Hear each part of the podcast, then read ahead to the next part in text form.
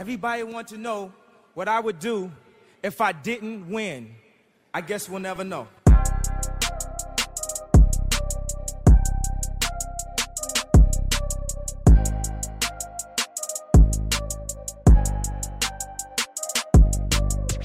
Imagine making a difference. No, imagine being the difference. The difference between I can't and I can, or I won't and I will. The reason someone chooses to wake up and strive for greatness. In life, it can feel like everything is working against you. Let's defy all odds and break generational curses. This is Overstepping Poverty with Daquan and Zacchaeus.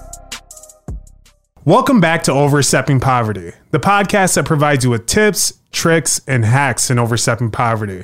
My name's Daquan Brooks. I'm here with my co-host Zacchaeus Shaw.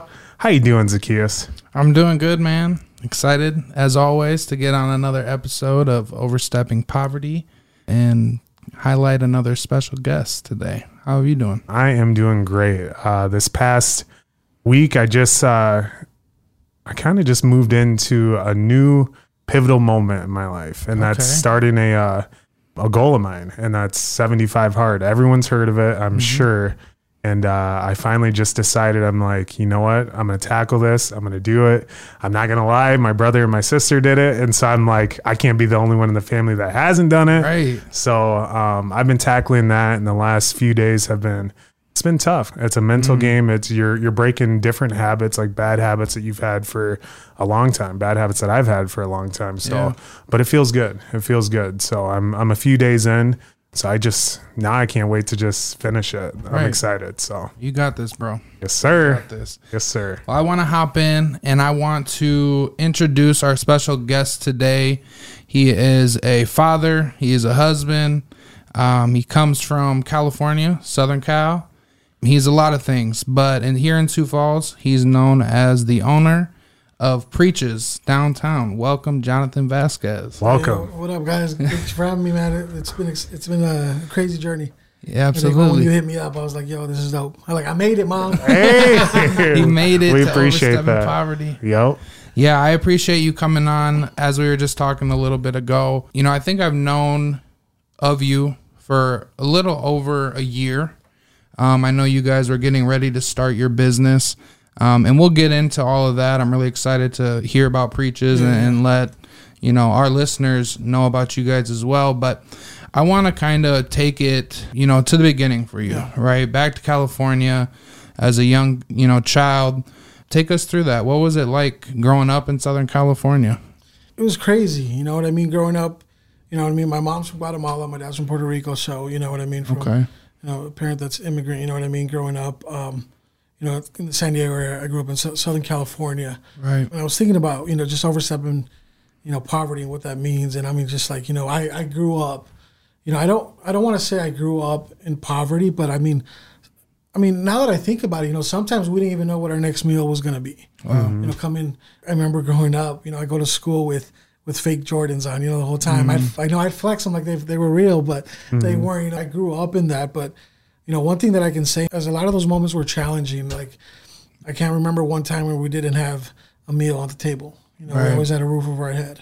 Yeah. You know what I mean? Sometimes our only meal that we had was because my parents took us to Boys and Girls Club. Mm-hmm. And, and they knew, look, if we put them in Boys and Girls Club, at least they're being fed there. Right. You know, so, but the, the, that was that dope thing that seeing my parents sacrifice and the things that they did helped me to be where I am now. Right. You know what I mean? So for me, you know, as I, as I look back and think about, you know, I'm 35 years old now, and just to see the challenges and the things that my parents have gone through, um, to give us a better life, you know, I feel like to a certain extent I owe them that. Right. You know what I mean? I, like they, they worked their butt off.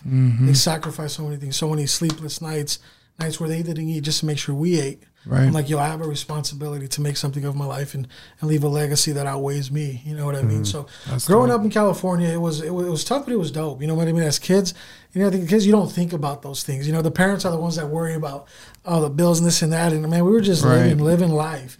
and man, if I was outside just playing with my friends, that's all we needed. You know what I mean? So until I started getting a little bit older into my teenager years, I really started realizing, yo, this is tough. You know what I really, really what was going on.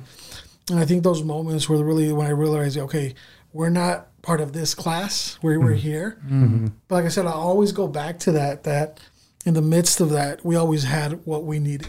Right. You know what I mean? And for me, that's something that I always take away, knowing that you know my parents did the best that they could. Yep. And even as I think about over overstepping poverty, for me, it's there's so much more that goes into that word. Right. And sometimes we, we think of poverty and quick it goes to this, I'm broke, this and that. But man, there's so much to unravel in that word that we can we can be rich in this area, but be so poor in this. Yep. Hmm. And sometimes this can outweigh that. Hmm. 'Cause Money comes and goes, you know. And so that really just got me thinking, and I'm like, yo, like I want to be rich in my life, but holistically. Right. Not just where yo, I'm I'm rich here, but man, this place is starving over here. You know what I mean? And so hmm. it really got me thinking. As I was thinking about it, how I and how I've grown up, it's really helped me shape who I am now. You know what I mean? Right. As a as a husband and as a father, and I have a five year old daughter. Her name is Zoe, and then my wife. Uh, we've been married. We got married November 2015. A week later, we moved to Sioux Falls. Oh my God! You know what I mean? Yeah. Let's go. So How did you get here? so yeah, so how we got here, I would say is my wife's fault.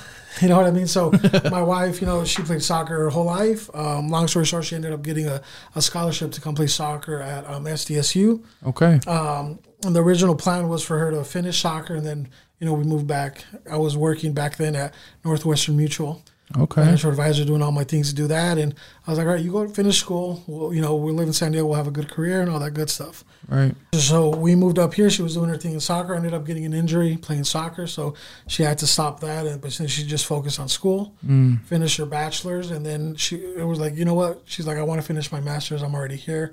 I'll finish my master's, and then the plan was her finish her master's, and then we'd get married. Okay. So I remember one Sunday afternoon, she calls me and she's like, "Hey, Jonathon, like, would you ever just out of the blue, just randomly?" She's like, "Would you ever consider moving to Sioux Falls?" And I remember I was like, "Heck no." Was, the first thought that came to me, I was like, "I'm Hispanic. I know that's in the Midwest. It probably isn't, and Right. you know, much Hispanics out there." And so for the longest time, I fought it. Um, But now looking back at it, man, we've like I said, we got married November 2015. And then we moved here a week later. We've been our whole time we've been married. We've pretty much been here.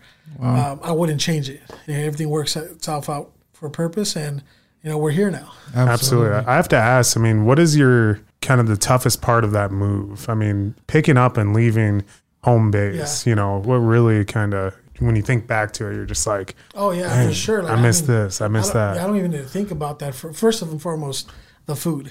Yeah. As you guys can see, I I'm not that slim, but man, I love my food. Oh, yeah. you know, Same. In Cal- people that live in California, if you're from California, you live in California, you're spoiled. Right. Because you have all types of food and everything is bomb. Mm-hmm. You know, but that, that's what I joke right now. I, I miss the food, but the number one thing that I do, I'm a big relational guy. Mm-hmm. Everything that I do, I, I try to be intentional and relational. And, and and back home, I was really involved in my community, my work community, my mm. faith community, and just in the community, I was really involved. And for me to let go of that just like that and be like, move to the Midwest, it's not like if I'm moving like an hour or two away. You know, I'm moving, you know what I mean, across the country. Right.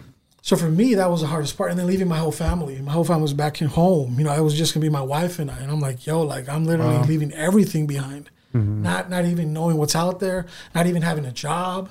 Man. You know what I mean? I, I knew that I can always transfer with Northwestern Mutual and this and that, but that wasn't something that I was even passionate about.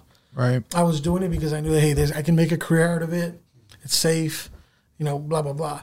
But it wasn't something that I was passionate about. Yeah. So that that was like a plan B for me. Like, okay, if I go out there and I don't find anything, I can always do what I you know did with Northwestern Mutual and whatnot. But for me, what I would I would say that that was the hardest part. You know, Yeah. leaving my my just the relationships that I built. You know what I mean, and my community. Um, I remember, yeah, like the week before I would I was gonna move, I was just in my room, I was just crying. Like, yo, like I'm really gonna leave this, like my family, my friends, everything. And for me, that was so hard, you know, to, to leave that behind, knowing that I don't know what's what's to come or what's gonna be there. You know what I mean? But but I did know, you know, I'm I'm, I'm a relational guy, so because of that, okay, I'm gonna I'm gonna do everything I can to then what am I gonna do to build those relationships? You know what I mean mm-hmm. when I'm out there. Yep. So kind of just help change my perspective on that of not focus on the negative, but then try to turn that and be like, okay, this is where we're at. We know that this is what's best for us now. You know what I mean? And try to change that perspective. Yep. I like that because I know there's probably somebody that's going to listen to this that is kind of at that same crossroad, right? Of mm-hmm. thinking, you know, should I go do this or should I stay? You know, I have my whole life here. You know, what would you say to some of those people that are on the fence? What was something that really helped you come to terms with that? For sure. I mean, and I hear that from a lot of people that live here in the Midwest. Um, they're born and raised. They're not leaving because it's all they know. Their family's here, you know. And, and I get it. You know what I mean. But I, so, I, but I've seen how a lot of people have lost opportunities or things because of that. Mm. You know what I mean. And and for me, and that what what I would say to that is like we're all afraid of the unknown and uncertainties. As human right. beings, I want to. If I'm going to go right, I know what's going to be here. If I'm going to go left, I know what's going to be here. The moment we don't know that, we freak out. Mm. You know what I mean? But to me, to that is like, yo, like things are already planned out for us. You know what I mean? And everything, things happen for a reason. Right. So if I know that, yo, I'm gonna, I'm gonna take this big step, and I might be leaving all this behind, but it's, it's not gonna be in vain. It's gonna be worth it. You know what I mean? Right. And and at the end of the day, and I was just talking about it with my a good friend of mine. He lives in Arizona. We're on the phone. As I'm getting older, I, I don't see things as mistakes. I see them as experiences. Yeah. You know, so even say, oh, I move out and say I come to find out that wasn't the best decision or I shouldn't. It, for me, it's an experience, and I feel that one way or another, I can always learn something through that. Yeah, for It'll sure. help me. You know what I mean? So if that means that I have to come back or whatever that may be, that's not the end. Right. You know, it's not, oh, I didn't make the right choice. My life is over. Um, no, okay. I, what did I learn from this? And it's never too late. You know what I mean? So that's how, Facts. you know, I would just say that. You know what I mean? It's never too late. And it's, take, take it as an experience. Right. I like that that's well. a that's a very powerful outlook, and that's one thing we always talk about on the podcast. It's it's all about your perspective, yeah, you know, and and that can make or it can break you because you could have had a, a terrible experience out yeah. here just because if you're leaving everything and if in your head the entire time you're like, this is not going to go well, this is not yeah. going to go well. Well the things that we think typically become true you know yeah, it's exactly. I said it in our previous yeah. episode where bob proctor uh, he said a quote that always just stuck with me and that's if you think it you'll be able to hold it yeah you know? that's good. And so and I, I always believe in that exactly. So if you're if you're thinking negative it's going to end up being negative. If you 100%. think positive, it's going to be positive. Yeah, I heard it said like you know, it's if I believe a lie for so long, that'll become my truth and my reality. Mm-hmm. The longer I believe that this wall right here is if it's a wood wall, I believe it's red, and I keep telling myself that's what I'm going to believe, mm-hmm. yep. even if there's evidence that it isn't. Yep. That's how just powerful our mind is. Yep. So I think yeah, perspective is so huge on how am I looking at this. And I know it might sound cliche, and people have said it. Am I looking at the at the at the glass half empty or half full? Yep. Speaking of mindset, how has the mindset changed for Jonathon, you know, seven days, a week before November 20th, 2015, and now?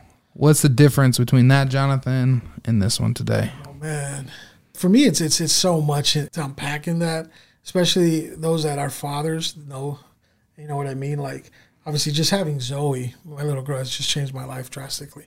You know what I mm-hmm. mean? But I think, too, is, and I still am, I'm still working on it, but I was a lot a lot more selfish. Mm. You know what I mean back then than than what I am now. You know what I mean. I said I'm still working through that because I can still be selfish at times. You know what I mean. Mm-hmm. Um, but I, I, would say I was a lot more selfish back then, and now realizing where it's not just about me. Like the decisions that I make now don't just affect me. Mm-hmm. Right. They immediately will affect my wife, my daughter, mm-hmm. now even more so.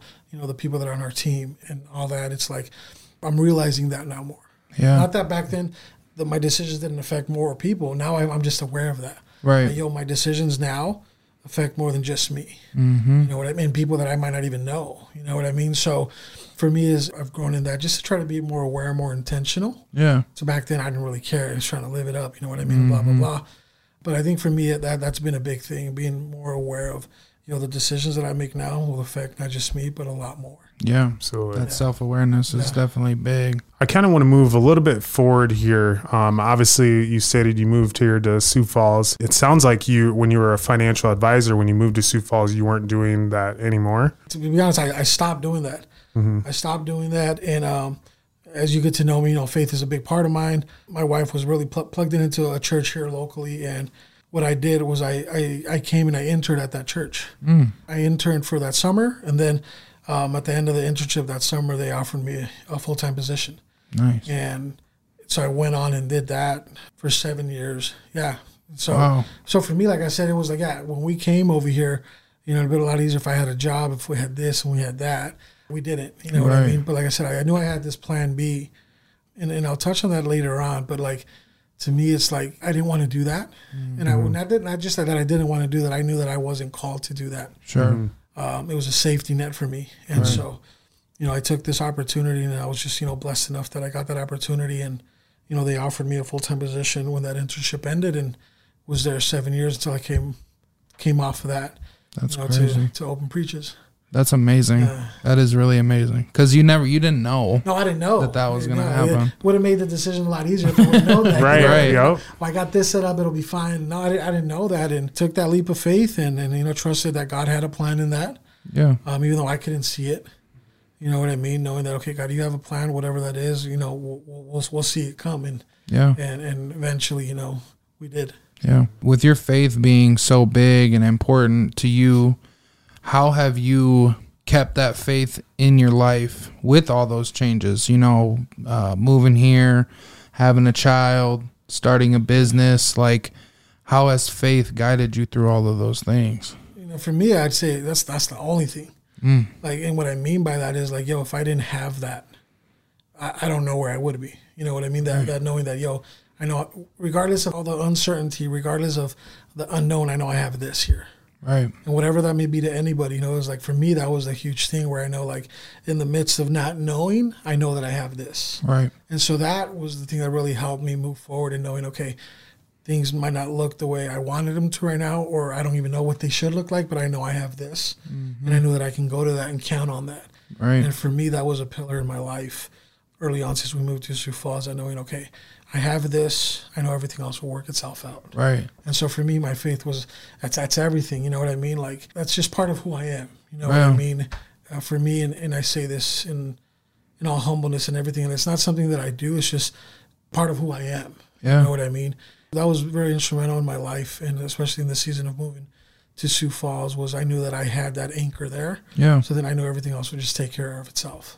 Where did that come from? How was that instilled into your life? I mean, growing up, yeah, no, I grew up um, as what some people that are in that call it, you know, pastor's kid. My parents were pastors. okay. So I, I, I just grew up in that, you know what I mean? And so my parents at a very young age instilled that in us. Yeah. Um, and, I'm, and I'm grateful for that because there's a lot of principles that I've learned from that and have helped me, you know what I mean? But my, my parents, uh, I grew up in the church, you know what I mean? Yeah. So that's kind of what it was my whole life. So from a very young age, you know what I mean, was really, I saw that within my parents and saw how, you know, in the midst of their troubles and tribulations, they had their anchor. They knew what they can go to Right. and so that was that was big for me because then I was like, okay, they, they set a precedent and knowing, okay, okay, then at least I have this that I know I can count on. Know I mean, so yeah, my parents were very influential in that at a very young age. Yeah, that's really cool because for me, growing up, faith or anything like that really wasn't introduced to my life until really until I moved back to Sioux Falls because I'm from here originally. I lived out in Vegas for Yeah.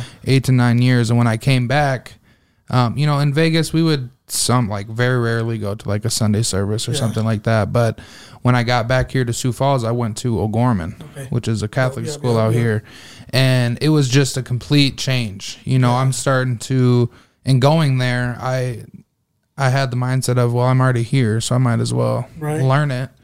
But that was just my first experience with it, and uh, I think it's cool, just the differences between somebody like you who grew up with always having that in their life and being able to rely on it, and then there's a lot of people that they don't get introduced to that for so long, Sure.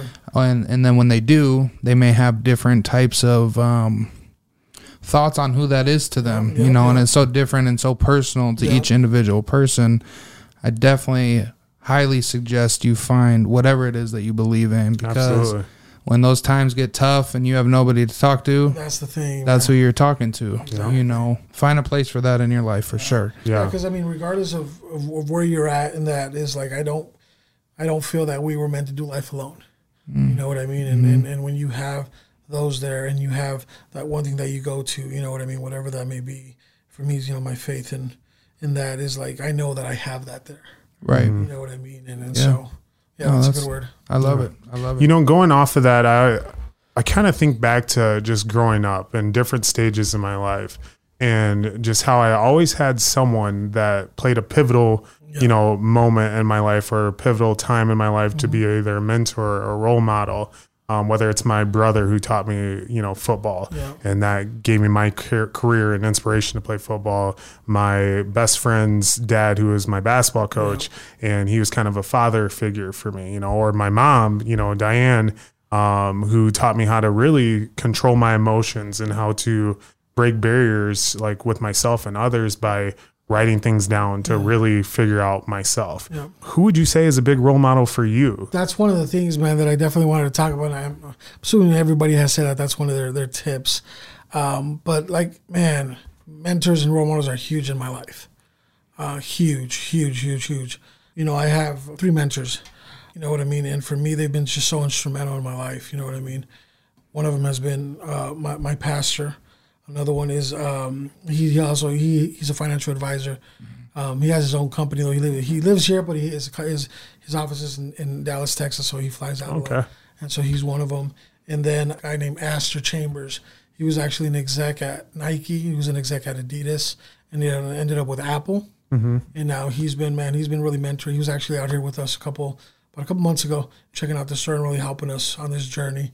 Um, they've been very instrumental in my life. Um, and like I said, it's just been so cool to see how the pieces have come together. Yeah. Um, man, but I can't stress it enough, and I'm glad you brought that up. Man, having mentors in your life is is, is so so important. I think especially you know our generation, but even the younger generation, Gen Z. Um, sometimes we can get in our way to think that we got to figure it out. Yeah. We, we know it all. Yeah. This is not, but please, I want to. I can't stress this enough, and I want to save you so much time, money, everything. Find yourself a mentor. I think there's so many people out there that want to help, and I think you know finding a mentor in our lives is just huge. Mm-hmm. And if you need help doing that, whatever that may be, it's just just ask. But I think it's just so important that that we find that one or two two people that can help us walk this journey. Because man, I, I, when I started really figuring it out, seeing like, yo, I can get the wisdom of this guy mm-hmm. that's been doing this for so long. It's gonna save me so much headaches. Yeah. Right. So much, you know what I mean? It's like, yo, I want to, I want to get that. And but then into that too is like I remember at the beginning I was like, yo, I, I was like, yo, I want to be a sponge. I want to be a sponge and just take it all in. Um, but then my mentor started helping with that. I was like, don't don't think about it just being a sponge because when you're a sponge, you take it all in, but what are you doing with it? Right. It just sucks it up. Right. It's like be more like a reservoir. You know what I mean? So I started thinking about it more. Okay, yeah, look, I, I want to take that in, but then how am I, how is that coming out? Right. You know what I mean? And because then how can I be that to someone? Mm-hmm. You know what I mean? So yeah, but I can't encourage you and, and stress it enough. Find a mentor. That's huge in our lives. At what point in your life did those mentors really come into your life? Would you say? You know, back home in California, I, I had a mentor, and, I, and he still is, but we just we're so far away. Um, I still link up with him uh, quarterly. You know what I mean? And we link up, and he, but he was very instrumental in in me realizing, yo, like making this move was the right thing for my family. He's the one that really sat me down, you know, a week or two, you know, before that move, and because I was really stressing with it and really having a hard time with it. And I remember he really sat me down and helped me with that perspective aspect and really helped me see it in a different lens. And, and I can't thank him enough because um, that was a very pivotal moment in my life. You know, I mean, I was coming and even though my wife wanted to come, even still, like a week or two before we were going to move, I was set in my mind, we're not moving, we're going to stay here. um, even though I knew this was the right thing to do, you know what Yeah. I mean? And he really helped me with that. And, and so I'd say, you know, early on, that was really, you know, beneficial. And I think Yeah. there's, it's never too early to find a mentor. You know No. what I mean? I think there's so, like, again, there's so many people out there that want to help. I think sometimes uh, as, yeah, as the younger people, we just got to lay down a little bit of our pride Right. and, and just take that because they, they want to help. mm-hmm. You know? I was gonna say w- you you really just said it. I think or answered my question. The question was gonna be, what do you think attributes to the younger age people and fighting that and not really wanting to get that mentor? We think that we know it all, we know a lot. Social media has played a factor in that. I always say social media is a very powerful tool. Tool. Yeah. Um, it's very powerful, and it can be used two ways: the good or the bad. You know what I mean? Right. But I think social media has also done a job. Then there's this instant gratification that I feel that uh, is really prevalent in, in our society right now. Yeah. I want it now. I want it now. Boom, boom, boom. That's why, and that's why you even see in, you know, new products now. You can lose weight in ten minutes or this and that. Right. Everything is now in a, it's a microwave era. That if I, I want it now, quick, you know what I mean. And it's like life doesn't Right. work that way. You know what I mean? And so, I think for us as the younger generation, even the younger generation, you know, younger than us, is to not think of it that way. Right. Not- you know, this instant gratification that gratification that you get in the moment won't last. Mm-hmm. You know what I mean? So constantly thinking, okay, what's gonna, what's really gonna last? I'm gonna, you know, a lot of people want they they, they want um, freedom, but they don't understand that discipline comes hand in hand. Mm-hmm. You can't separate those. Right. You know, and if you want that freedom, if you want to go and live it out, well, you need to be disciplined. Whether that's mm. your finances, emotionally, spiritually, physically, you need to you need to put the work in here, and this will come. Right. And so for me, that's a big one too. Is instant gratification where we want it now. If I don't learn that now, like you know, you see all these things, you can make money now this fast, and it's all over social media and TikTok, and Yep. you know what? I, I think that's. I go back to it's a, it's a powerful tool. It's it's good, but it can also be bad because then now everybody's mindset is, yo, I can become a YouTuber overnight and I'll make all this Right. money. And it's mm-hmm. like, yo, that you know, you no, that's not how That's it how it works. works. It's very few. You know what I mean? That's not how people put the work and the time into it. And I think that's why I think it's so important to find a mentor and really be intentional about that too. You know what I mean? Yeah. I really enjoy exactly what you just said, especially playing off of that the mentality of people saying that they just want it now, they want it now. And I mean, each individual that we have on here, the the business owners, the um, entrepreneurs, you know, the leaders of the community and whatnot, they all have a story and they all have a journey, of course, that they go through. Like you just stated, I mean, in, in your story and in your journey, I mean, you started off in SoCal, you know, and you moved to Sioux Falls. But during that process, you were a financial advisor, you were a pastor, and then now, I mean, you're a CEO and founder of Preaches, you know, and so like that journey, like most people, where they think you just jump right into it and it just makes it, it doesn't happen that way. And you're living proof as well as every single individual that we have on here, you know, and so kind of going off that as well, I wanted to jump into to what everyone knows you as is now as that CEO and founder of Preaches. You know, what inspired you to build this business, to build this this platform for for everyone? I mean, especially even Sioux Falls. Yeah. Like you brought something huge here. I've always been into streetwear and sneakers. Like I said, growing up, how I did, I had to find my way of expressing that. So, mm-hmm. like I said, like I would, I would remember I tell my parents, like, "Yo, like, can you buy me these Jordans?" And they're like, "Oh, we're gonna go to L.A. In L.A., they downtown L.A. they have these things in Spanish they call them callejones. They're alleys mm-hmm. where you get a everything. swap meet? Swap, but it's like everything's knockoff. Mm-hmm. So you got like everything's knockoff, right? For 10, 5 to twenty bucks, Right. and so my, my parents would be like, you know, we can't, but you know, we'll go get these over here. So, you know, I'd always be rocking the freshest Jordans, but they were all knockoffs. You know, and so from the very beginning, I was always into it. I, I love mm-hmm. sneakers and I love streetwear, uh, but I couldn't afford it, so I had to make it my own. And and to a mm. certain extent, like I was okay with that. You know what I mean? Mm-hmm. I was I was content with that because I was just like, yo. They look like them. I, nobody know they know. Right. You know what I mean? So I just lived that up, and so for me, it's like I've always enjoyed that. I've always been passionate about that. Like moving to Sioux Falls, like when I moved here, I was like, yo, there's none of that here. You know, and, and for me, like I had been reselling sneakers and streetwear apparel for like five, six years now, just doing it from home. And I remember, you know, my wife was finally like, yo, like you have too much inventory in the house. You need to figure something out. You know what I mean? Then when the pandemic happened, some things just kind of clicked and, and, you know, certain opportunities came about where we're like, yo, like something's missing here in Sioux Falls. And um, I've always I've always said you're like be that change that you want to see. You know what I mean? And so I'm like, okay, we don't. Every time I would go on vacations, I always make it a point. I'm going to go to these stores because I don't have that back in Sioux Falls.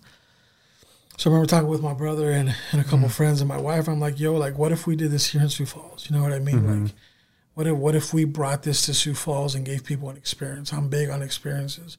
My mentor told me people won't remember what you tell them, but they remember how you made them feel. Yeah. And so for me, I'm huge on giving people an experience, how do people experience things.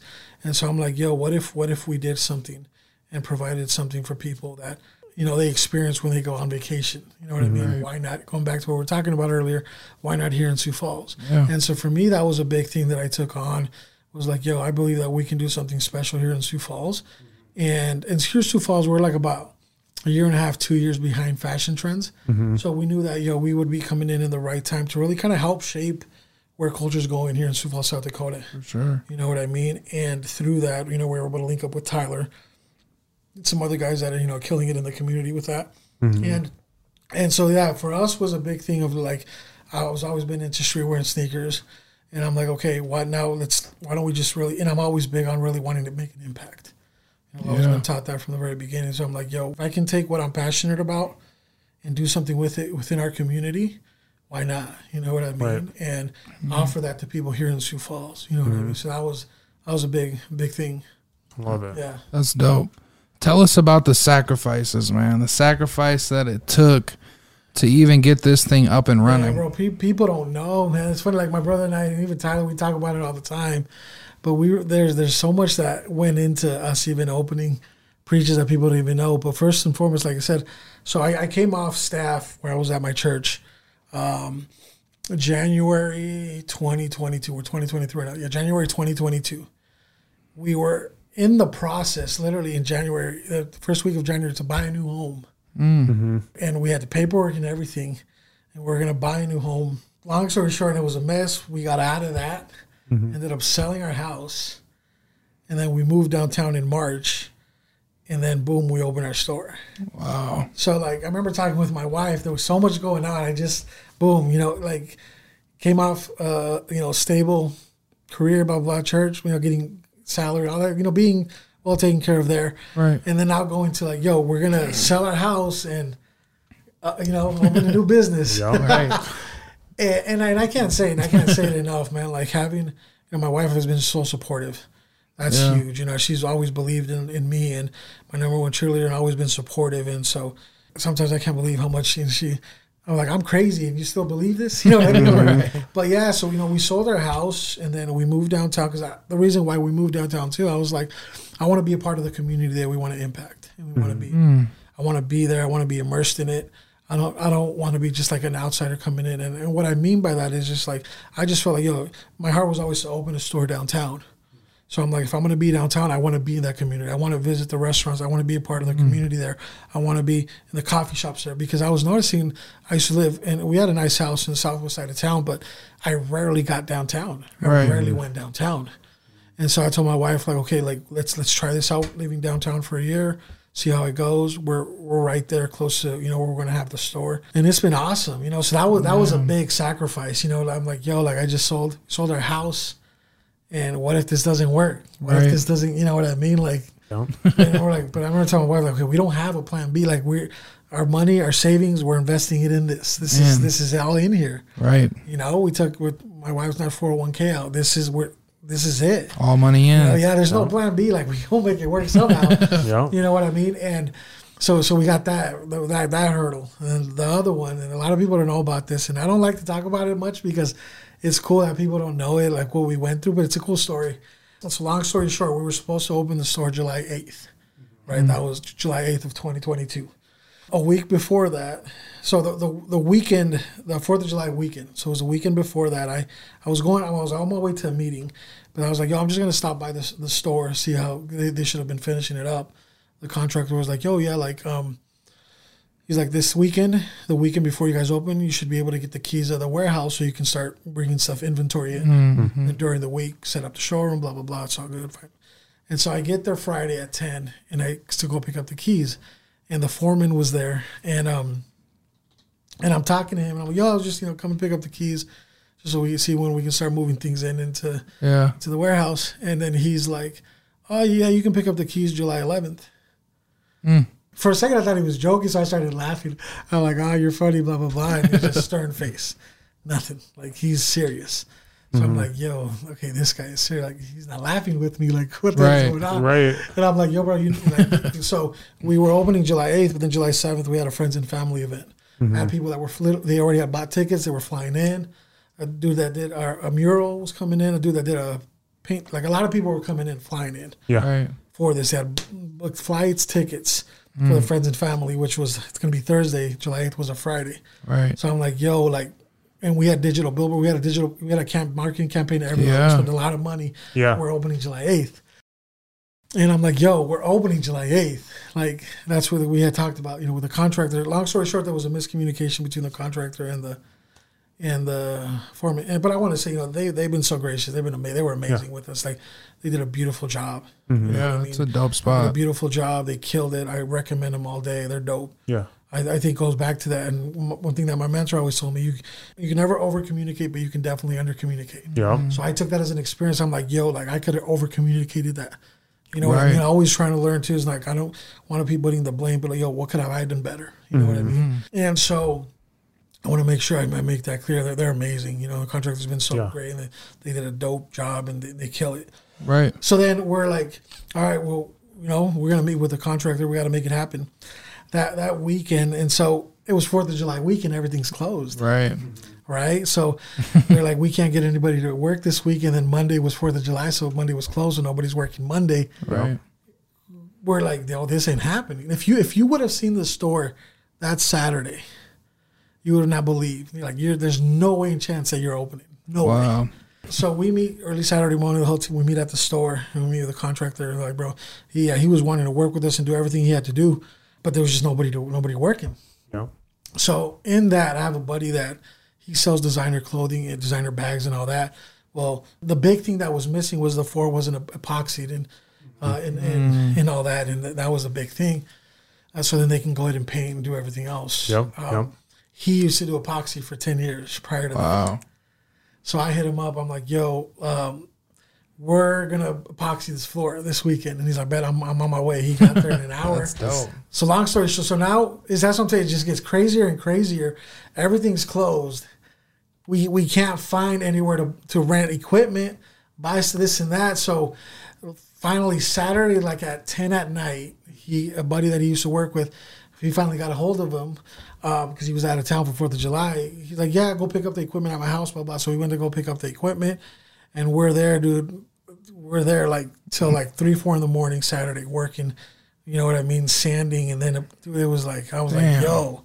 I remember like that night. I woke up that morning and I woke up with a stress rush in my eye, just my stress and everything's going on. I'm like, yo, we gotta open the store this week. so then all day Sunday we're we're going ham, and so the store needed the store needed to be ready for the painter to come paint Tuesday mm-hmm. because the last they needed to epoxy the floor and paint. Everything else then we did, everything was going to be ready to Right. go. So we needed to, the store needed to be dry. The floor needed to be dry Tuesday morning at, at ten or twelve. So we we've epoxied. We, I mean, we haven't epoxied yet. We, we did everything else that you need to do, and now the epoxy is what- it's it's easy. That you know, just gotta lay it. That's the easiest part. It doesn't take that hmm. long. Sunday, we, the only place that was open was Menards, so we went and bought, bought the epoxy and everything there. And Monday, we're like, guys, we we actually probably gonna make this. You know, we're like, we're working our butt off at this. And my homie, he's getting all the epoxy ready, and he, he gets on his knees and he opens the first one, and he has dreads, and all I see is his head go like this, and then dreads just come down. Like I felt in me, I felt so defeated, and I didn't know what was going on, but I knew what was going on. Right. And I'm like, "Yo, what happened, bro? What happened?" And he finally looks at me, and he's like, "I got the wrong stuff." Oh, fuck. Now this is Monday at eight fifteen. Menards closes at eight. Oh my gosh. And so we're like, yo, we're done. Like, we're done. Like this, you know what I mean? That was our only hope. Well, long story short, the guy that let him borrow the the equipment, he had a whole bunch of epoxy. Long story, we oh, finally got a hold of him like at ten at night. He's like, "Yeah, go to my house, pick it up, and you know we'll give you, we'll pay for it or whatever." Yeah. We finally got the epoxy, so we're epoxying. The the good th- the thing that saved us was the epoxy that he has. is A really good epoxy that dries up in like two to three hours Oh, wow. late night on Monday. So when the painter came at 10 a.m., it was Ready like- to go. And so people, you know, gonna tell you, like people don't even know, you know, the work that we had to do. Literally, blood, sweat, and tears. We're, we're we joke around. We say, "Yo, we do this now too." You know what I mean? If you ever need your Yeah. floors epoxied, we got you. That Yeah, experience. exactly. but like I said, like and, and, I, and I and I tell that story is the reason why is to say like yo, like when you found what your purpose is and what you've been called to do, you'll do whatever it takes to see that hmm. through. That's facts. You know what I mean? And we all knew like everybody bucked up. It was Fourth of July weekend. We did. My brother did. Tyler did. My buddy that you know that had been doing epoxy like yo, we're here. Mm-hmm. And and for me, like I'm just indebted to them in that because man, they they believed in that in the vision. Yep. Right. You know what I mean? Well, they sacrificed their time with their family and this and that to see this through and make it happen. And for me, that's a that's a thing that I would say is, man, whatever you feel like you're being called to do, you know, there's going to be obstacles. There's going to be th- things don't always go your way, Yep. Mm-hmm. and you guys know that. You know what I mean? Absolutely. stuff never goes their way, especially as an entrepreneur, business owner. Things don't go, and I wish in a, in a in a ideal world everything just works out. Hmm. You know, Perfectly. it, it, yeah. it, it didn't, and you know what I mean. So these are those are things that, you know, when you feel when, when you're called to do something, you know, I'm passionate. This is what I'm going to do. You know, be prepared. There will be obstacles, but you'll be able to get through it. right. You know what I mm-hmm. mean? You have those people there with you. You'll be able to get through that and see it. And I think that makes uh, everything a lot more for us when we look back at that. We we value it a lot more. Yep. Oh man. You know what I mean? Like, yo, like we literally put our blood, sweat, and tears into this. Yeah. You know what I mean? To make it happen and to see it through. And and for us, is you know, we're very proud of that. You know what I mean? Yep. And so, yeah, th- those are some obstacles that we had to, you know, endure in the process of of you know opening preaches. Man. Yeah. Well, thank you for sharing that. Yeah. Because that's that's crazy, and that that's how it was. Kind of not to that extreme, of course, but when we were starting this, it was it felt like almost one thing Right, after yeah, another, and you're like knocking them down. And when you actually, well, let me ask you, what was that feeling that first day you guys opened up the Oh, store? Oh, it was a blessing. I remember I started crying, bro. Just seeing the people lined up. There was like forty to fifty people outside the store. We hadn't even mm. opened yet. Yeah. You know, and, and the funny thing, funny thing about that, and this was goes to that. You know what I mean? Like, so I had ordered uh, a, a mirror for the store, and I had to go pick it up at Walmart. I had to pick mm-hmm. it up the day of. Long story short, they got the wrong one. Of course, They right? the wrong- I ordered the right one, and it, they said they had it in stock, and they gave me a different color one. Mm-hmm. And so my somebody went to go pick it up, and they brought it to the store, and I was all frustrated and mad. And it was a good. This was a good moment for me to check me, and it challenged me. My brother wanted to go pick it up, and he brought the mirror, and I was just frustrated. I'm like, "Yo, we're gonna about to open the store here in, in an hour, and they got us the wrong mirror." And when I went to go put the mirror, so they had painted everything, but whatever it was there before, they had taken the stickers off, but they had wording there that the indent was still there. Hmm. Hmm. So if you look close enough, and I'll show you when you guys go to start showing, when you go close enough, you see what it says. Mm-hmm. And as I'm putting the mirror there, being frustrated and stressed, literally what it, what the sticker said is, "Don't stress the small things." Oh my gosh. That's them signs. Yo, I was like, Right. I remember, like, bro, it was a moment because I was so mad and stuff. Wow. Not, it just I was, oh, you know what I mean. And when I, as I'm putting the mirror right there, it says, "Don't stress the small things, bro." I was just like, I started tearing up. I'm And sure, I'm like, man. yo, like, you know what I mean? That was that that really taught me a lot in that moment of, yeah, literally not stressing this. It's a mirror. Yep. Right. Figure it out, and we still have that mirror to now. Right. we were, we're rocking with that mirror, but that that taught me a lot in that moment. You know what I mean? Of knowing that you know things are going to come Yeah. things are gonna come. It's it's not a, it's not a matter of if they will. It's life. Yep. Right. You know, we we go through life in these seasons, and there's ups and downs. There's good seasons. There's bad seasons. And I think is knowing that yo, the thing that helps me, keeps me moving forward, is when I'm in those low seasons, it's it's temporary. Mm-hmm. It's just a season. Yeah. You know what I mean? So yeah, that was that was a, a funny thing. That's big too. Tell us about your your partnerships. It's Yeah. you know we've been reading up on you and whatnot, and it, it seems like you guys have come a long way in a year. You know. Yeah, absolutely. Yeah, that, that that's a big thing that we you know we even talk about amongst our team, like you know the the things that we've been blessed to do and partner with. Only being now just about to be a year into it doesn't really happen that much. You got to you know build into that Right. this and that, but. Man, people have really believed in us and, and championing us and really just giving us opportunities and really, Yep. you know, taking a chance on us. And we're just forever grateful for that. But one of the bigger uh, partnerships that we have is with the Skyforce Yep. um, that's been really really dope partnership to to to be a part of and um, the team out there has just been so welcoming you know what i mean and it's been cool because for us and I, like i said for us is we don't just want to be known as a sneaker store mm-hmm. even even in that when people ask me what do you guys do or this and that like and we're still figuring what that wording is or whatever one would say Yeah. but we don't just want to be known as a sneaker store for us is we really want to make an impact in our community mm-hmm. by doing what we're passionate about. You know what I mean? yep. And so within that, we we really want to partner with everything that encompasses culture. Right. You know what I mean? So we had that opportunity with the Skyforce. We're like, yo, this goes hand in hand. Mm-hmm. You know what I mean? And so that's been a beautiful partnership, and it's been dope to see what's going on. We have some really cool things that we're gonna do. Um, this this coming season. I I can't say too much on that, but uh, we're going to partner up and we're going to do a sneaker convention together. Oh, so that's really nice. exciting. That's Very going to be dope. We have some things coming down that that'll be in the fall. Just cool things like that. Then we partnered with um, a good friend of mine. His name is Dom. He owns a barber shop in uh, Rapid City Okay. called Sixth Throne. Yep. They're killing out there. Dom cut it. He used to cut my yeah, hair. okay. Shout out to Dom. yep, he used to cut my hair. I was I was one of his first So in his apartment. or what? No, we lived out there though. we Oh, lived out there for three years. Okay. Yep. Well, then you know, yeah. Oh yeah. And he's Yep. come a long way, man. Yep, he He's has. Been, he's been killing it, man. He's been he's been killing it, and so that was another partnership that we that we did, and it was just cool how we got connected in that. And so Mm-hmm. they've come out here and they've used our shop to you know cut cut hair and stuff like that. And then we've gone out there and done a pop up and stuff like that. Oh, and so that's really cool. Yeah, just to really build that that you know that that partnership. And another thing too is.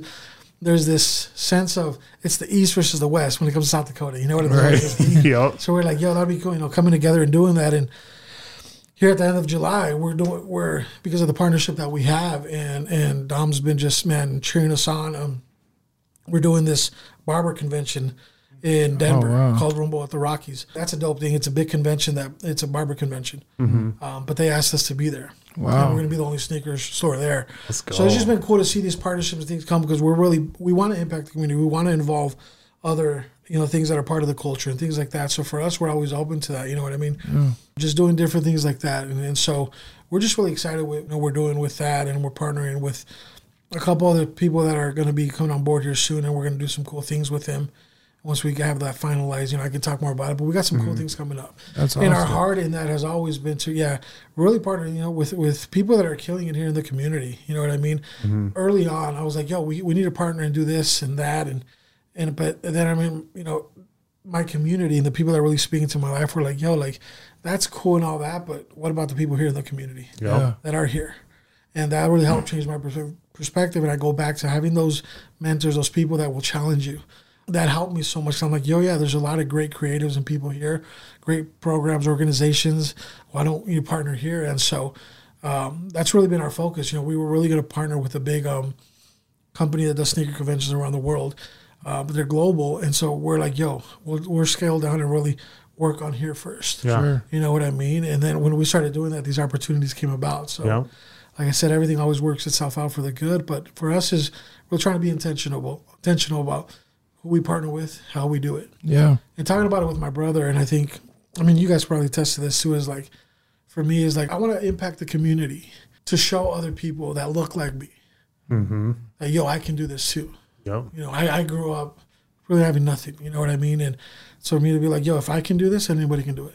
Yep. You know what I mean? And for me, that that's huge. Like I said, I don't just want to be a, another owner in Sioux Falls. Like I really want to impact our community, and, and I want people to see that. And I want kids that are younger than me that come into the store that you know somebody that looks like me or us can do this as well. Yep. Yep. You know what I mean? And so for me, going back to what is what's that legacy that I'm leaving? You know mm. what I mean? And that's huge for me because when I think too, also when we think about legacy, we think, oh, when I die, no, the legacy starts now Right. that's huge on me. You know what I mean? Especially with with certain things that have happened here in Sioux Falls, I want to really be a, a voice to that. Right. You know what I mean? And so that's a big thing that keeps me going, Yep. and really wanting to be partner with the communities here and the people that are really wanting to be a part of it in the community. Oh, so Oh, yeah, I think that is amazing because that's really what we're doing as well with just trying to, you know, shine light on people like you and, and Bobby and just everybody that we've had on here. It is focusing here because, like you said, there's amazing people here that are doing amazing things. Um, so I can't agree with you more on that. And I think that's really where people will start to see that. And I think people will start to be more of themselves. Yeah. People will start to hop out and jump out the window with it and go all in on what they want to believe or what they do believe Yeah, in exactly. and, and stuff like that. So I think that's really awesome. I wanted to ask you the question of, you know, your brother is involved with your business Mm-hmm. as well. And for me, family is very important. I have a very close knit family. And why is that important for you to have family involved in the business? for me, especially, I could go back to that's how I was brought up. You know, and still that you know, family's everything.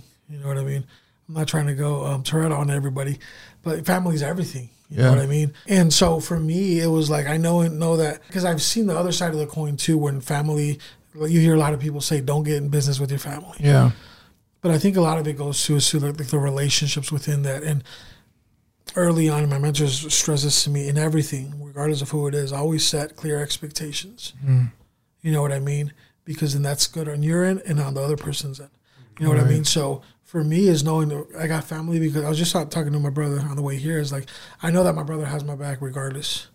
You know what I mean? And he's gonna see it through. He's he, he believes in the vision. He's like, yo, I'm I'm there with you. I'm rocking with you. Mm-hmm. You know what I mean? I know if I called him around, yo, we need to go do this. He's there. Right. You know, so for me, family family is big. We gotta go back to the legacy. And like I always think about like, for me, opening preaches. Even early on, when people would tell me like, who's the owner of Preaches, like I'd be like, I don't even like saying that because Right. I'm not big into titles.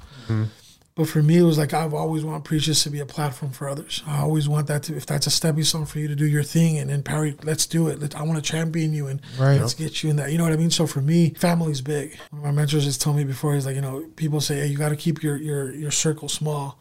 Like I don't even have a circle anymore. I have a dot. Mm-hmm. but that Right. dot, I know that that dot's riding with me. Strong. Right. He is strong. So I'd rather have those two, three that are rocking with me than have the circle that's somewhere. No, like we're, we're rocking. You know, Right. we're, we're Yep. in it. We're boom. No questions. And so for me, family is huge. Even though other the people that are on our team too that aren't necessarily blood related, I see them as brothers. You know, Bobby was in my wedding back in California. wow. Bobby and I go way back. Uh, Johnny, I've known for a minute. I see him as a brother. You know what I mean? Tyler, I don't. Yeah, he's one of my best friends. You know what I mean? Right. I, I told him, bro, like you- you're my you're my brother. So to me, it's like it's it's, it's family. You know what I mean? And I think that's so important. You know what I mean? And in the midst of that is, I think where things get lost when you see families, this and that is, I think when if you honor people and you value people, no matter who they are, it'll work out. Yep. And the more you honor and value them, the more they're going to fight for you, the more they're going to champion, the more they're going to want to make it, see it through. You know what I mean? Yeah. And, and so that's that's been big for us and from the get go. And the team has always known that. You know what I mean? And so it's been a cool journey to be able to to do this with my brother Yeah. and see him flourish and, and learn and grow and and really come into that you know, of what he does. You know what I mean? Right. I admire Yeah. that. So that's awesome, man. And actually, before we go into that, our next part of our episode, there is a question that we ask every single uh, person that comes here, and we kind of hit on it early on in the episode and whatnot. But I just want to shine some light on it, and that's your perspective on what is overstepping poverty to you. I was really thinking about that. It took me some time to think about that because, like I said again, I didn't want to just give a generic answer to that. I, mm-hmm. I want to be intentional with that. And for me, there's there's there's different layers to that. But a big one in that, you know, you probably heard that saying, "You're a product of your environment." Absolutely. But you're a product of your environment until you change that environment. Mm. You know what I mean? My my mentor told me, I'm like, yo, because people, you know, because I believe that we can use that as a as a scapegoat. Right. Well, I'm a product of our environment. That's how I grew up. That's all I know. But yeah, mm. but you can change that. Yep. You can change that environment, whatever that may be. Yeah. And so for me, like I said, overstep overstepping that, that's what it means to me is I want to be that change. Like, yo, I want to see this change. Will be that change Yep. Right. and inspire others to do so. So early on, when we were talking about overstepping poverty, it's not just the financial aspect, but there's so much. I'd rather not have a lot of money, but be rich in this, be rich in relationships, mm-hmm. family, you know, health. You know what I mean? Because like I said, money comes and goes. So for me, overstepping poverty is really that to me is like, yo, like I grew up a certain way, but that mm-hmm. doesn't mean that that's what I'm destined to do or be. Mm-hmm. I can change that environment, and I can change that if I put my mind to it. Yep. Yeah. Man, if we could just end the episode there and just mic drop right there, I, I love that. That was, I love that. But there's more. There's more.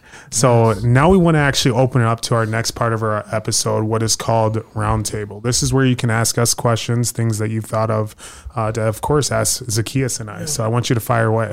Yeah, definitely. One, one question that I had, and this is, you know, for both of you guys, you know, as being, quote, and I even hate using this, but being, you know, minority in this community that we live in, you know, predominantly white, how have you guys dealt with certain situations that maybe have happened to you and still keep your eye on the ball, still keep your eye on, on the goal and not get distracted or, or, or get thrown off because someone did this or said this. Yeah. You know what I mean? Where, yeah, we'll address that and we'll do what we got to do, but you still keep your eye on the ball. Yeah. If that makes sense. I think it actually took me a little while. It took me a little while to really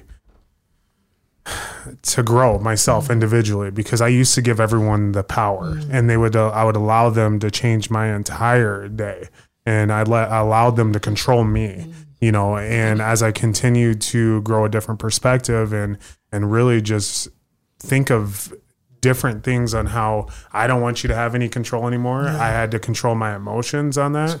And so how that's worked for me is like there's been plenty of situations that I have been in where I could tell that I'm being I mean discriminated Yeah, against or sure. even or or anything like that instead of you know just sitting and, and well sometimes i will confront it. I'm i'm a man of many words and stuff so if i could put anything politically correct and confront you you probably won't even know that i just confronted you.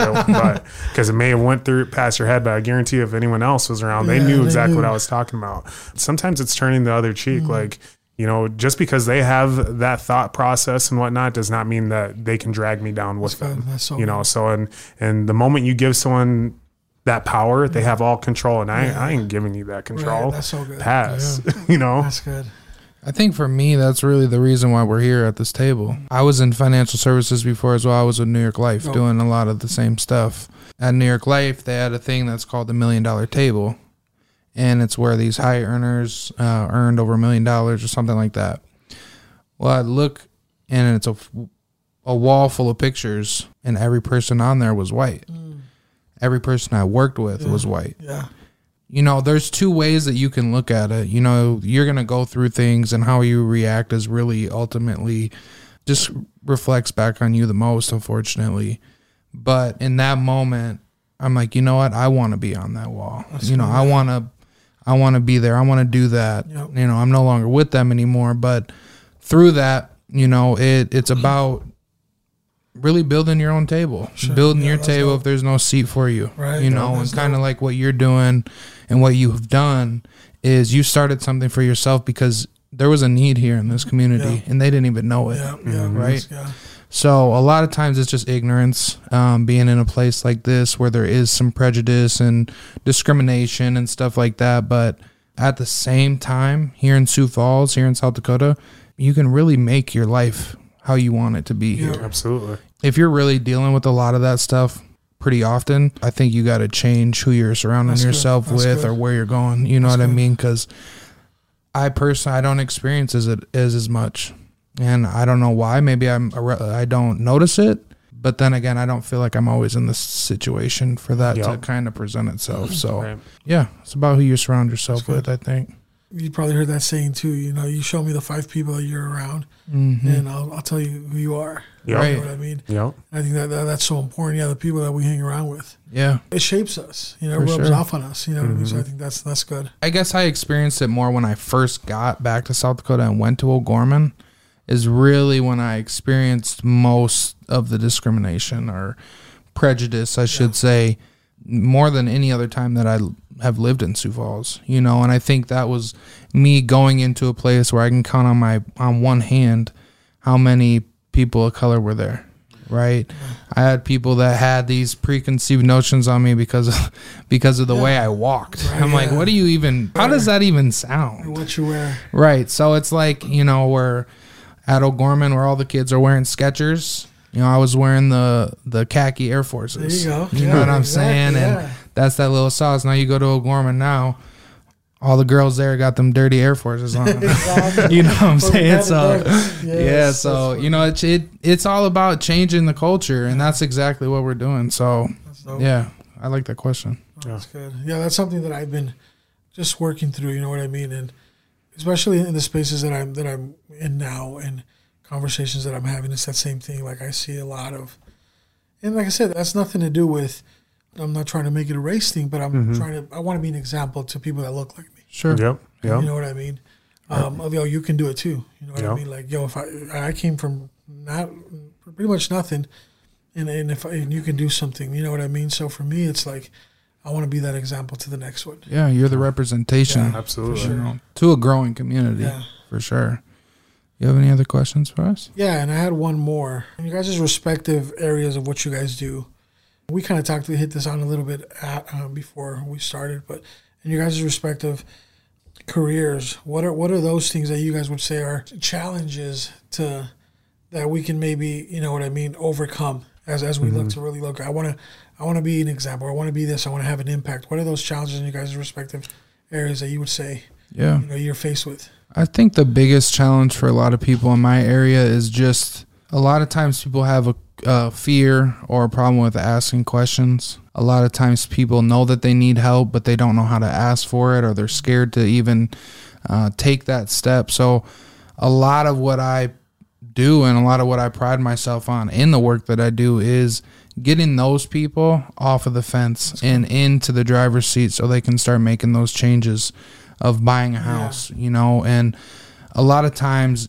you know, I'll tell people, look, put the application in, you know, if credit's messed up or whatever it is, we'll figure it out. It might not be right now, but at least you'll know moving forward that you have a game plan on the things that you need to do to get in good standing so you can start to get out there and start building your life right so a lot of it is just helping people get over that initial fear and oftentimes people think that they should know things that they've never been taught Right. The reason why, and I'm glad you said, because the reason why I asked that question is, I think sometimes too, and I, I know that for a fact in like the Hispanic culture, if they don't know something, they're not going to go Mm-hmm. Right. try to because they feel either whether it's intimidated or they can't speak the language. There's these barriers Mm-hmm. That will automatically push them away from wanting to do something like that, and Yeah. that this can set them up for success and things like that. Where if they can't speak the language or don't understand it, they'd rather maybe not do it yeah mm-hmm. and it'd be like, yo, this would this can benefit you so much. You know what I mean? And that's that's why I asked that question. when I was with New York Life and I was selling life insurance, I started to learn though a lot of the things that had happened in the past within that industry, and it happened in the mortgage industry as well, where people were discriminated against when it came to trying to go get life insurance or trying to buy a house, even if they were qualified. And that's deeply rooted. So a lot of it, you know, when I was at New York Life and I see that everybody's white besides me, I don't always I don't look at that as a Yeah. bad thing. I look at that as these Hispanics out here, Yeah. these African Americans, these Africans that are out here, they need somebody Exactly, to represent them. They exactly. need somebody Yeah. that's gonna help them see those things or learn those things. And even if they don't get signed up, at least they're better aware of their options and those things out there for them. So it's all about education and, and getting people the knowledge that they need. Yeah. Yeah. Yeah. What about you? honestly it's the exact same thing it's education there's a challenge that i always see uh, you know i'm in the in the car business and i think one big thing a lot of people usually like think of right away is that i mean the car people in the car business are sleazy or or they're bad Yeah, people you know like saying. oh they're salesmen they're just trying to sell me and, and whatnot. And some people do um, unfortunately have bad intentions you know. Unfortunately there's not good apples in everything you know when it comes to that there. But i know that every day that i go to work and whatnot i'm there to teach. I'm there to teach not only my coworkers and help them learn but i'm also there uh, to teach and help my customers learn you know um, i'm taking them, through a process i know previously i spoke on this in an episode but I don't take my job lightly. There's there's one thing that people need and that's transportation because it's to either get to work to get put food on the table. Um, either it's dropping your your kids off at school or daycare or anything like that. But it, it's a necessity, you know, when it comes to that. But also, uh, the big thing is just also teaching them on, you know, credit. It's, it's one thing that most people don't learn and, and it sucks. It's never too late but sometimes it's so late that people give up on Yeah, it you know? exactly. and that's what i'm there for. I'm i'm there to help and i'm there to really teach you exactly how to start from this process and move forward and whether if you need help building it or you need help i mean really establishing and having that that's what i'm there for you know? And, and I'm glad you say that because in the second part to why I asked that question was I look at it in the lens of like if somebody was in my position and didn't know how to speak English or respond to it, like I'll be candid and I won't say I won't say where, but I had a interesting um, situation happen to me at, at a dealership here in town. Okay.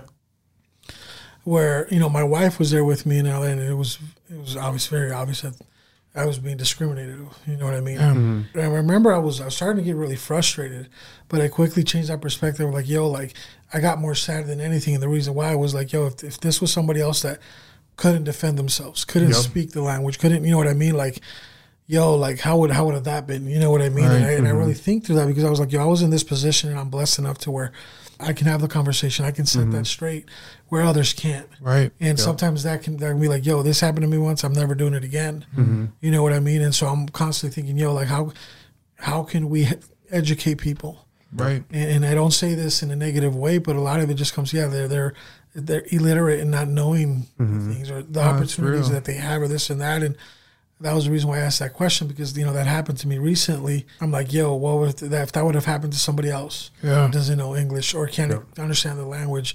And I'm so I'm constantly thinking, okay, what are we doing to help and improve that? You know what I mean? No, it's it's sad. It's really sad It is. actually. I had a realtor who reached out to me. She was having a hard time finding a Spanish speaking loan officer. Mm-hmm. And by my appearance, she walks up to me. She starts speaking Spanish, and I'm like, I, "I'm sorry, I don't speak Spanish." For her, her name is Andrea Morales. So if you are Spanish speaking here in Sioux Falls, she's a great realtor to reach out to. At Cross Country Mortgage, where I'm at, we have a Spanish speaking loan officer actually. So I was able to connect them, and so it was something where obviously I wanted the deals. She was getting a lot of deals. She was going to send me a lot of leads, and I'm like, you know what? That as much as I would love that and the money that would come with that, your clients definitely need somebody that's going to be able to communicate with them way better. Yeah. And that's not for me, that's for the client because they deserve that. They deserve the representation. So, you know, it sucks you had to deal with that because it's it's really bullshit. All right, so I want to move into our very final part of this episode. Um, you've been given some some great knowledge, uh, great experiences, you know, providing uh, to all of us and every everyone that's listening as well. I'm sure is very appreciative of it. Um, so what I want to do is I want to move into that last part.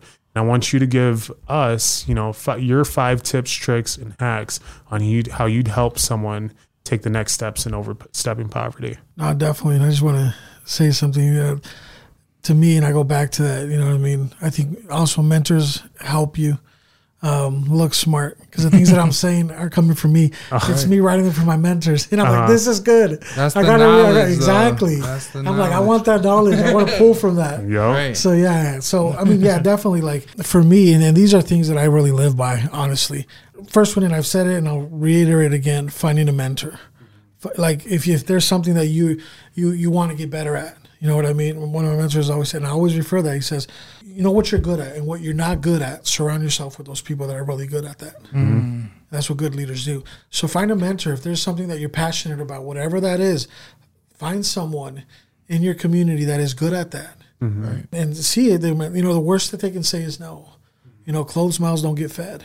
Mm-hmm. You know what I mean? Really go out there and, and put yourself in. And I just have a quick story on that. One of my one of my good friends, he lives in he used to live in Dallas. He lives in Nashville now, and big entrepreneur. He's killing it out there. And he wanted to get mentored by this multimillionaire. Blah blah blah.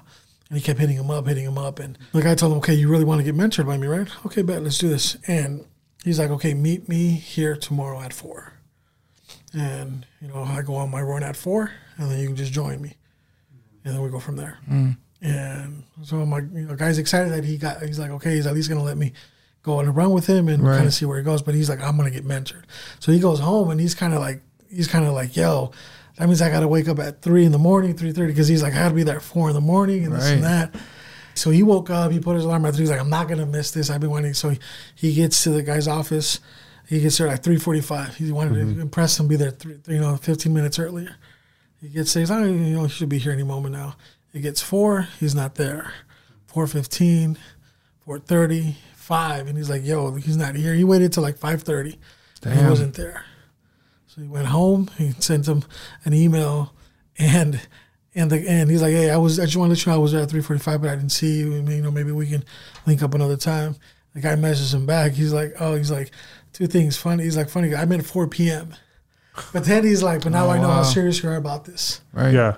You know what I mean? And so for me, that's been one of his mentors, and you know what I mean. It's been dope. But that, you know that when he told me that story, I'm like, yo, like going back to man, if, if you're passionate about something, you're gonna do whatever it takes. Nice. You know what I mean? You're gonna do whatever it takes to, to be there and and make it happen. Mm-hmm. Because it's not just gonna happen. We don't have a genie in a bottle. We got to make it happen. You know what I mean? And so for me, that, that's a, that's a big one. You know, finding a mentor. Another one that I want to talk about, and um, my mentor's Vani from Think Think 3D. He when he when he told me this, like this has always been stuck in my head, and and I move I move in this.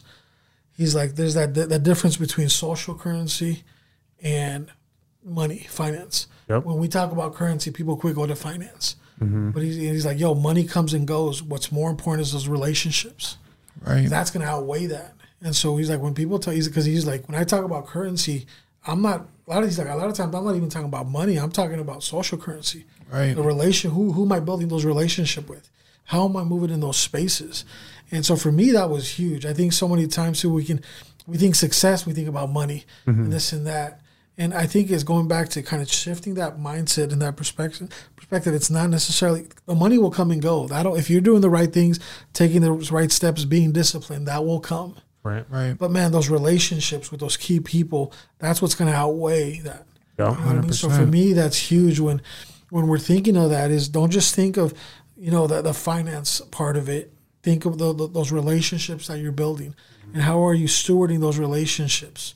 Because that's what's going to help you in those moments. That's what's going to take you there. You know what I mean? That's what's going to help open the door. Mm-hmm. You know, to, to, to bigger and better things. So that that's another tip is. Don't just be so quick to think about the financial aspect of Right. things. Is those relationships, that social currency. Mm. That's been just stuck with me for the longest time. You know, the other one we kind of hit about it. You know, you you are the average of the five people you hang around with. So just man, be intentional about who you surround yourself with. Right. Why do I keep making the same mistakes? Why do I keep falling? It's okay. So I think a lot of the times we need to look in the mirror and then look and say, why why are these things happening? Ask the questions. Why do I keep falling in the same? I keep making the same mistake. You know, the, these same habits. Yeah. There's this book that I read, man, it's changed my life, uh, by James Clear, and I think he was here last year, or but it's called the book's called Atomic Habits. Yeah. I encourage everyone to read that book. It's life changing. It was a New York bestseller, and what he talks about in there, he talks about you know uh, one Like everybody wants to get better. 100% all the time. And he's like, people want to go from A to Z. They think it's just going to be a straight shot and Yeah. I'm going to be there. But he's like, you got to set those attainable goals that are going to get you to where you need to be. So he's like, so if you get better, if he's like, if I make a commitment to get better 1% every day, at the end of the year, I got better 365%. Yeah. Man. So he's like, I think everybody can get better 1% a day. Right. You know, so for me is that's another tip is really look at your life and if you feel like you're the you're in this funk, you're in this rut, and that things aren't changing, really look, okay, who are those people that are surrounding with you? Are they uplifting you? Are they are they challenging you to be better? Are they holding you back? Like I won't touch a lot on this, but you can that's very evident when you see the situation with Ja Morant. Mm-hmm. The people that he has are, that he's surrounded with are are not wanting to look in his best interest because if they would, they'd be encouraging him, challenging him. Yo, yo, you need to quit that. Look what you're about to s- give up. Look, look. You know what I mean? It's Right. like, Yeah. So it's like, man, when you think you have the bag, you can lose it so quick because of the people that you have around you. Yeah. That's You know, fact. that's the bag's never secured. You can lose mm-hmm. it if you don't have the right people around you. Mm-hmm. So I think for that is, man, if, if, if I know that this is where I want to go, do I have those people that are in my life that are going to help me get there? That's why I said I don't have a small circle anymore. I have a dot Mm-hmm. right. because I, I, I can't afford to have these distractions. Mm-hmm. So when I have that dot, is I have those people that I know that are riding with me, that believe in me, that will not only encourage me, that will challenge me. Mm-hmm. Right. That they'll hit me up and they have the permission to be like, "Yo, what are you doing? Yeah. You're acting up." You know what I mean? And but they have that permission because we've built a relationship. Mm-hmm. Yeah. Mm-hmm. You know what I mean? So for that, that that's huge for me is those people that you surround yourself with. You know what I mean? The other one is you really serve your community. I think a lot of the times too is we, we think about, yo, I want to make this impact.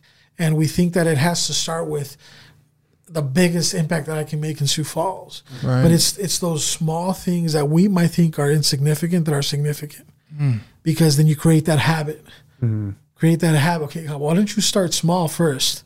Because mm-hmm. you might you're gonna bite into this and it's gonna be too much for you right now. Mm-hmm. Right. Start small. Just go serve the community, whatever that looks like. Yeah. You, you can't miss that. There's so many opportunities, so many nonprofits here, so many things that you can do to go and serve your community. Sure. You know what I mean? And start building those habits, start building those relationships and get into that. Like I can't stress that enough is when my mentors kept reiterating that. And it's funny because all of my mentors in that season that I was in kept hitting the same thing. They don't even, mm. some of them don't even know each other. Yeah. So I'm like, okay, what's going on here? You know what I mean? They're kind of telling me the same thing. There's probably some truth to this. Right. And so those are the things that they, you know, would reiterate. So man, I just encourage you go and just serve. Whatever that looks like in any capacity. There's so many things that we can do to serve our community. You know what I mean? That don't take a lot, that not and also not everybody needs to know. So if you're gonna go serve, doesn't there's some times where it warrants and it's good to do. But not every time you need to get a, scre- a, a shot, you know, take a picture, put a selfie. Look what I'm, I'm ser- you know what I mean? Right. Yep. Just do it out of the heart. You know what I mm-hmm. mean? And, and just see so many times I've done things like that that I go with the mindset that I'm going to bless someone and in return, I'm the one that I'm feeling blessed. Yeah. Wow. You know what I mean? Right. And so it, it goes back to that that that shift in the mindset. And I think the fifth one would be, and this one's been big for me because I'm not still working process, and I think we all are as humans. As, as human beings, we can be selfish and prideful. Mm-hmm. But the thing, the big one, I remember when my mentor was challenging me. He said, "Get people to be interested in you, and not impressed." Mm. So many times we want to impress people with what we do. Hey, look what I'm doing. Or I ask somebody, hey, how you how are you doing? Oh, I'm busy. I'm busy. And sometimes people wear that like a badge of honor, mm-hmm. Right. where you can be busy and not be doing anything and not be productive. Right. So even in that, I catch myself now. When somebody asks me that, I don't, I don't say I'm busy anymore. You know what I mean? Because I try to be intentional with what I'm saying and speaking out. But it's because I can be busy and do nothing. Mm-hmm. You know what I mean? real. And so, so for me, there's like it started changing that. I, I yeah, I don't, I don't want to impress anyone. You know what I mean? But how can I get you interested? Mm-hmm. Mm. Because then it goes back. There's there's a relational aspect there. There's more intention there. Mm-hmm. And start asking So, questions. so yeah, exactly. Right. There you go. Don't, don't try to make statements, but ask questions. Right. That's what makes people interested because, and that was big with my mentors too, because then they, they can sniff it out. You know, like early on when I was young and I had my first, I was trying to impress them. Oh, I did this, I did this, and they're like, okay, you know what I mean? You're not going to impress me. Yep. And so that's when they were challenging. No, I want to be interested. Ask. So that's where they ask questions. Ask Mm-hmm. questions, and I think that that's huge. I think you know whatever those things. I think they will help you be successful in whatever it is that you want to do in life. You know that's why our motto at Preach-es is uh, practice what you preach. People ask me, what does that mean to you? I've always wanted that to be a conversation starter. So for us, it, it really just is that is you know whatever it is that you're talking about, whatever that may be, just make sure you're living it out. There's so many people in in this society nowadays that just talk about it but don't live it out. Yep. So whatever mm. that is that you're talking about, just make sure you're living it out and be consistent with that in life. I think nowadays people want authenticity, mm-hmm. and I think that's a big thing that we're lacking in this world because of that. Mm-hmm. We talk about it, but we don't live it out. Well, there you guys have it. The five tips, tricks, and hacks, and how to overcome, you know, and overstep poverty. Those those levels of success. We appreciate that so much, and um, as we're appreciative of the knowledge that you've brought on to the episode here, we're appreciative of you just being here. you You, know, um, so thank you so much. Thank you for talking about Preach-es and your life journey. Whatnot. So I know we are, as well as our, our viewers, are very lucky to have you have you in here. I'm honored to be here. You guys are you guys are killing it in the community, and I low key stalked you guys and just saw what saw what you guys are doing. You guys are killing it, man. And so I when when when I got the opportunity to do this, I was you know I was blessed. It was like we were in Florida this past weekend, and we are supposed to get back Sunday night. Our flight got delayed, and we didn't end up leaving until yesterday night, mm. and it almost got delayed again. Damn. And I was like, Nah, I don't want to miss this. Oh, we, we were able to get back, and we figured it out. But no, I've been man, I'm, I'm honored to be a part of this, and, Appreciate really what that. you guys do inspires me to keep doing and, and just trying to have an impact in our community. I love that. I appreciate that, man. Yes. For real. Well, there you guys have it, Daquan Brooks, and, Zacchaeus Shaw. and we'll see you guys next time on Overstepping Poverty. Thanks for tuning in to another episode of Overstepping Poverty. We hope you found this week's discussion informative and thought provoking. We know that tackling poverty is a complex issue, but by working together and understanding the root causes, we can make progress towards creating a more equitable society. If you enjoyed this episode, please share it with your friends and family, and don't forget to subscribe to our show. Until next time, let's take the next steps in Overstepping Poverty.